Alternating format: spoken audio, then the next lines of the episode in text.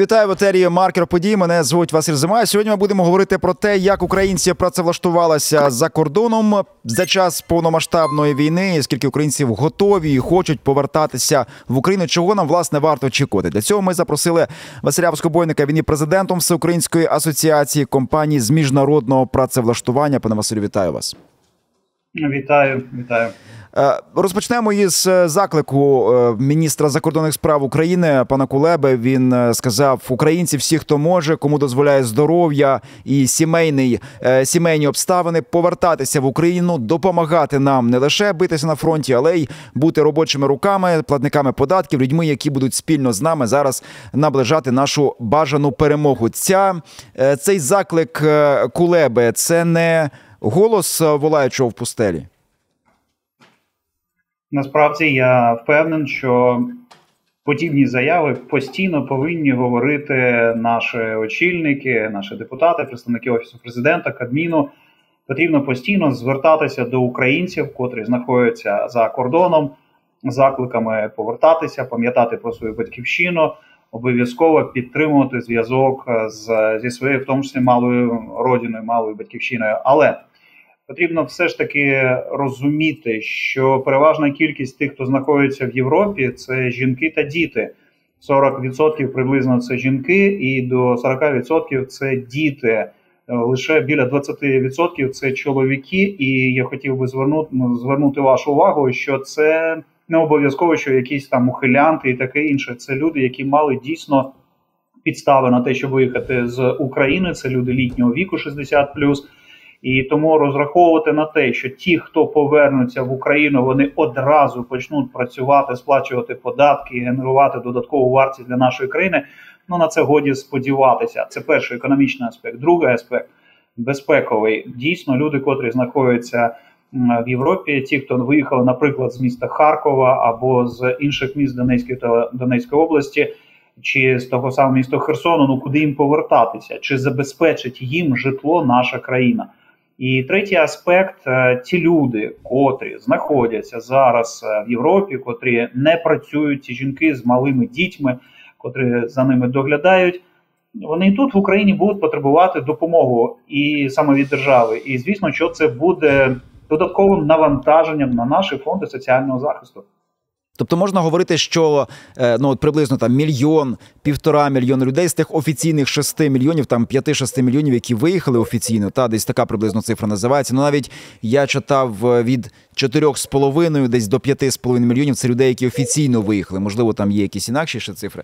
Е, тобто, з цих всіх людей скільки мільйон п'ятсот тисяч це тих, які могли прийти влаштуватися на роботу, зайняти якусь вакансію або вакансію якусь зайняти в збройних силах України. Зараз е, в принципі відкритий е, рекрутинг, можна займати певну вакансію, не обов'язково там бути тим, ким ти не хочеш бути. Ну в будь-якому разі, е, який відсоток з тих людей могли б дійсно зараз ну посилити українську економіку а чи обороноздатність, а не стати.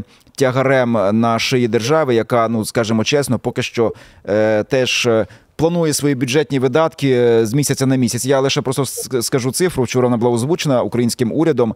Що зараз Україні кожен місяць для покриття своїх е, потреб потрібно 3 мільярди доларів. Кожен місяць. Я хотів би тут е, уникнути якихось там е, розумових вправ е, стосовно того, який відсоток може повернутися, який відсоток з них піде працювати, таке інше. Давайте казати відверто, якщо українці, які вже працевлаштувалися в Європі і отримують заробітні плати в рази більше, аніж в Україні, чи бачать вони взагалі сенс повертатися до України? Ті, хто не знайшли роботу і залежать лише від соціальних виплат, чи повернуться вони в Україну, щоб отримувати соціальні виплати в рази менше, аніж вони отримують за кордоном.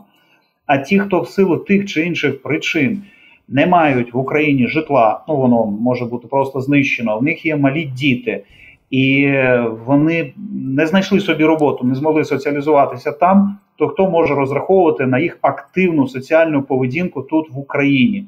Насправді так, ми повинні постійно думати про тих, хто знаходиться за кордоном. Ми постійно повинні закликати їх е, повертатися до України, але розраховувати на те, що буде масове повернення, особливо в умовах зараз, коли невідомо, коли надійде чергова хвиля допомоги від Сполучених Штатів, зброї і таке інше. Зрозуміло, що люди скоріш за все будуть залишатися за кордоном. Але я все рівно хотів би підкреслити заклик від пана Кулеби. Це правильний заклад від державного діяча. Ну і давайте тепер трохи подивимося, як українці живуть е, поза межами України з тієї інформації, яку ви маєте, ті, якою ви можете оперувати щодо працевлаштування.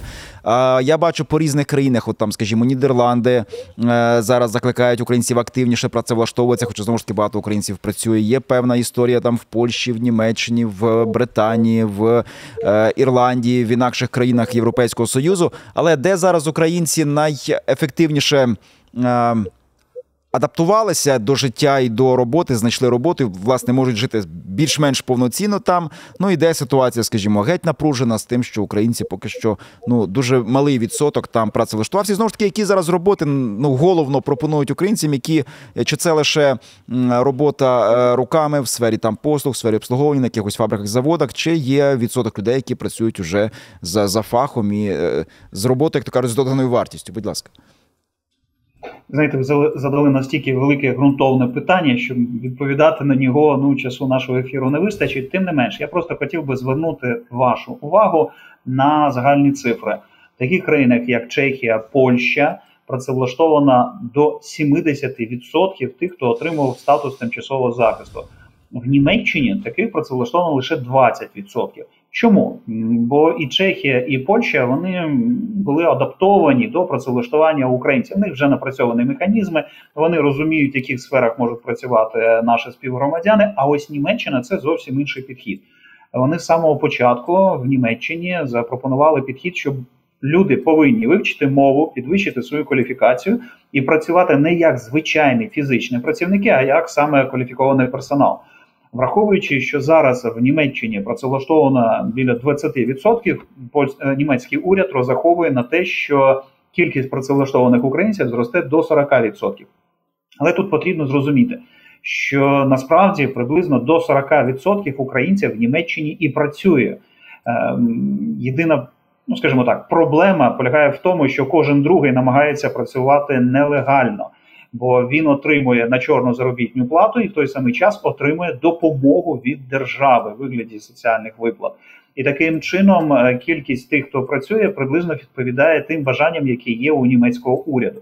Далі, якщо говорити загалом, де працюють українці, зрозуміло, що ті, хто мали якесь е, фінансове забезпечення, вони могли собі дозволити шукати роботу. Е, вивчати мову, вони могли собі дозволити якимось чином відтягнути той момент, коли вони вийдуть на ринок праці.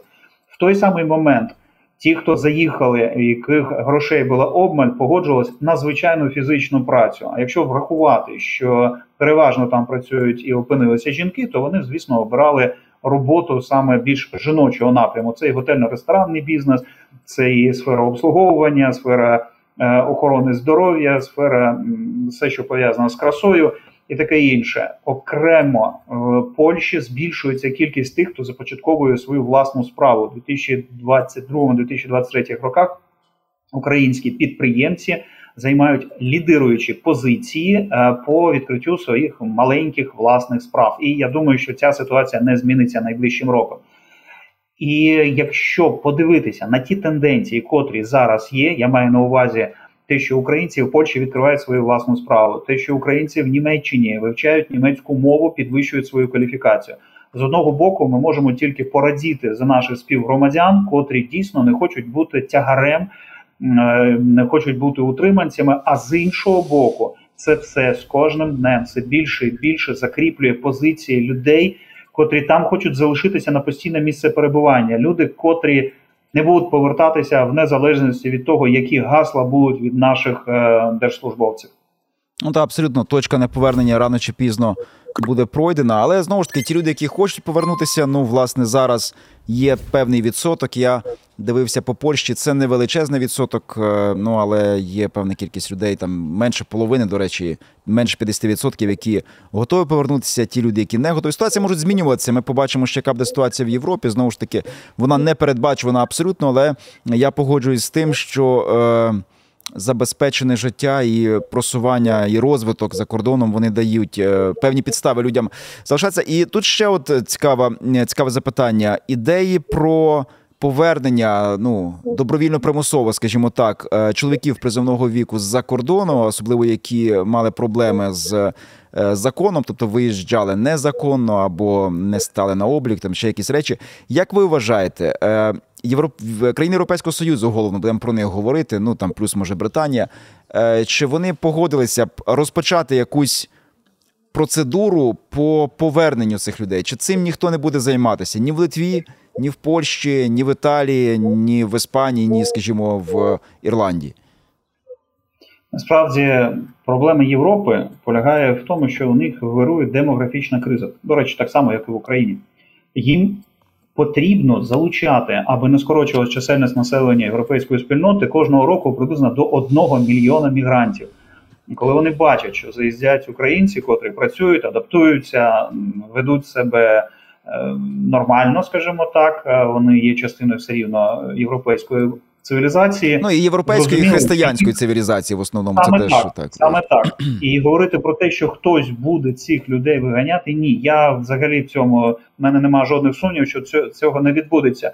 Більш того, я скажу, що після війни, після того як закінчаться військові дії, саме ті країни, котрі нам зараз допомагають, і Польща, і Німеччина, і інші країни Європи, вони стануть нашими головними конкурентами за наших людей вони будуть робити все, аби вони залишалися. А насправді їм та й робити нічого. Давайте просто порівняємо заробітні плати. Мінімальна заробітня плата в Україні 180 доларів, мінімальна заробітня плата в Польщі 1000 доларів, мінімальна заробітня плата в Німеччині 1800 доларів на місяць. Ці ці цифри якраз і показують, що економічними чинниками ми їх перемогти не зможемо. Хоча загалом потрібно зрозуміти, що на повернення людей буде впливати лише чотири фактори. Перший фактор це фактор, звісно, безпеки. Перемога буде самим значним фактором для того, аби люди замислились, я це підкреслю, замислились про повернення до України. А далі три фактори, котрі кожній людині зрозумілі: перше це житло. Наявність житла, друге це робота. Саме де людина буде не просто витрачати свій час, а заробляти кошти, які вистачить на життя. І третій фактор це, звісно, інфраструктура, котра буде оточувати людину. І ось е, коли людина буде приймати рішення про повернення до України, вона якраз і буде порівнювати всі ці три фактори, ну зрозуміло, з врахуванням фактора безпеки. І ось тут я хотів би насправді підкреслити наступну річ. Е, наша асоціація, яку я очолюю, запустила проект Візія 2033 збереження та розвиток трудових ресурсів України. Ми залучили науковців інститут демографії. Е, та досліджень якості життя Ела Марлені Лібанова залучили Маріупольський державний університет якості університетської науки. Нас підтримує міжнародний фонд відродження, і головна мета нашого проекту відповісти на три питання. Питання номер один: що нам потрібно як державі зробити, аби українці поверталися до України. Друге питання: яким чином ми можемо скоротити обсяги трудової міграції з України після закінчення військових дій? І третє питання: яким чином ми будемо залучати до України трудових мігрантів та талановитих людей з інших країн? Бо без відповіді на ці три питання економічне зростання нашої країни стоїть під великим питанням. Я, до речі, до слова, що чому українці потім можуть не захотіти повернутися. Наприклад, ВВП України в 2021 році це до початку повномасштабного вторгнення 200 мільярдів доларів. Та ВВП Німеччини 8,9 трильйонів євро. Ну це просто щоб ви розуміли порядок цифр. Це навіть не 10%, це менше. І тут тут питання в тому, що треба такі умови створювати. І я вірю, ну, у нас буквально хвилинка, але дуже коротко. Чи є інформація про перерахування грошей в Україну сьогодні від ну, якщо це не вся родина виїхала, там є мама, є хтось в Україні, чи оці зараз е, гроші приходять в українську економіку, чи в основному вони залишаються в Польщі? Бо я знаю, що, скажімо, минулого року в Польщі українці витратили. Е, вони по витратах на другому місці були. На першому місці були німці. Ну з ем, з інших е, націй, які які були в Польщі. Е, якщо загально по цифрам, 2022-2023 роки українці витрачали від 1 до 1,5 мільярда доларів кожного місяця. При цьому Це витрачали за кордоном, та ви маєте на увазі? Саме за кордоном в країнах Європи, саме в країнах Європи. А в той самий час в Україну перераховувалась приблизно така сама сума, тобто близько до 1 мільярда. Так, баланс ще, скажімо так, зберігається, але потрібно чітко розуміти, як тільки родини вийдуть з України. Перерахування грошей до нашої батьківщини буде суттєво зменшуватися. Ну, в будь-якому разі проблеми є, але для того є і влада, яка б має напрацьовувати рішення, і суспільство, яке має ці рішення приймати і реалізовувати спільно з владою. Буду над цим працювати. Дякую за вашу роботу, перш за все, і дякую за те, що долучилися, і за ваші коментарі. Ну а вас, шановні наші глядачі, я закликаю лайкайте, підписуйте і коментуйте, якщо ви зараз поза межами України, чи плануєте ви повернутися? Дуже важливо вашу думку знати і чути. Ну і якщо ви зараз в Україні, чи є у вас зараз рідні, близькі за кордоном, і чи повернуться вони? Ну і загалом, якщо ви в Україні і ваших рідних і близьких немає за кордоном, як ви думаєте, чи будуть українці повертатися? Якщо будуть, то чому б ви радили їм повернутися? Нам ваші думки цікаві, важливі. Коментуйте і знову ж таки лайкайте, поширюйте це відео. Е, Завдяки вам воно буде набирати перегляди. І популярність на YouTube. Василь Воскобойник був з нами. Він є президентом Всеукраїнської асоціації компаній з міжнародного працевлаштування. Вам я е, е, раджу донатити на Збройні Сили України. Тримаємося купи. До побачення.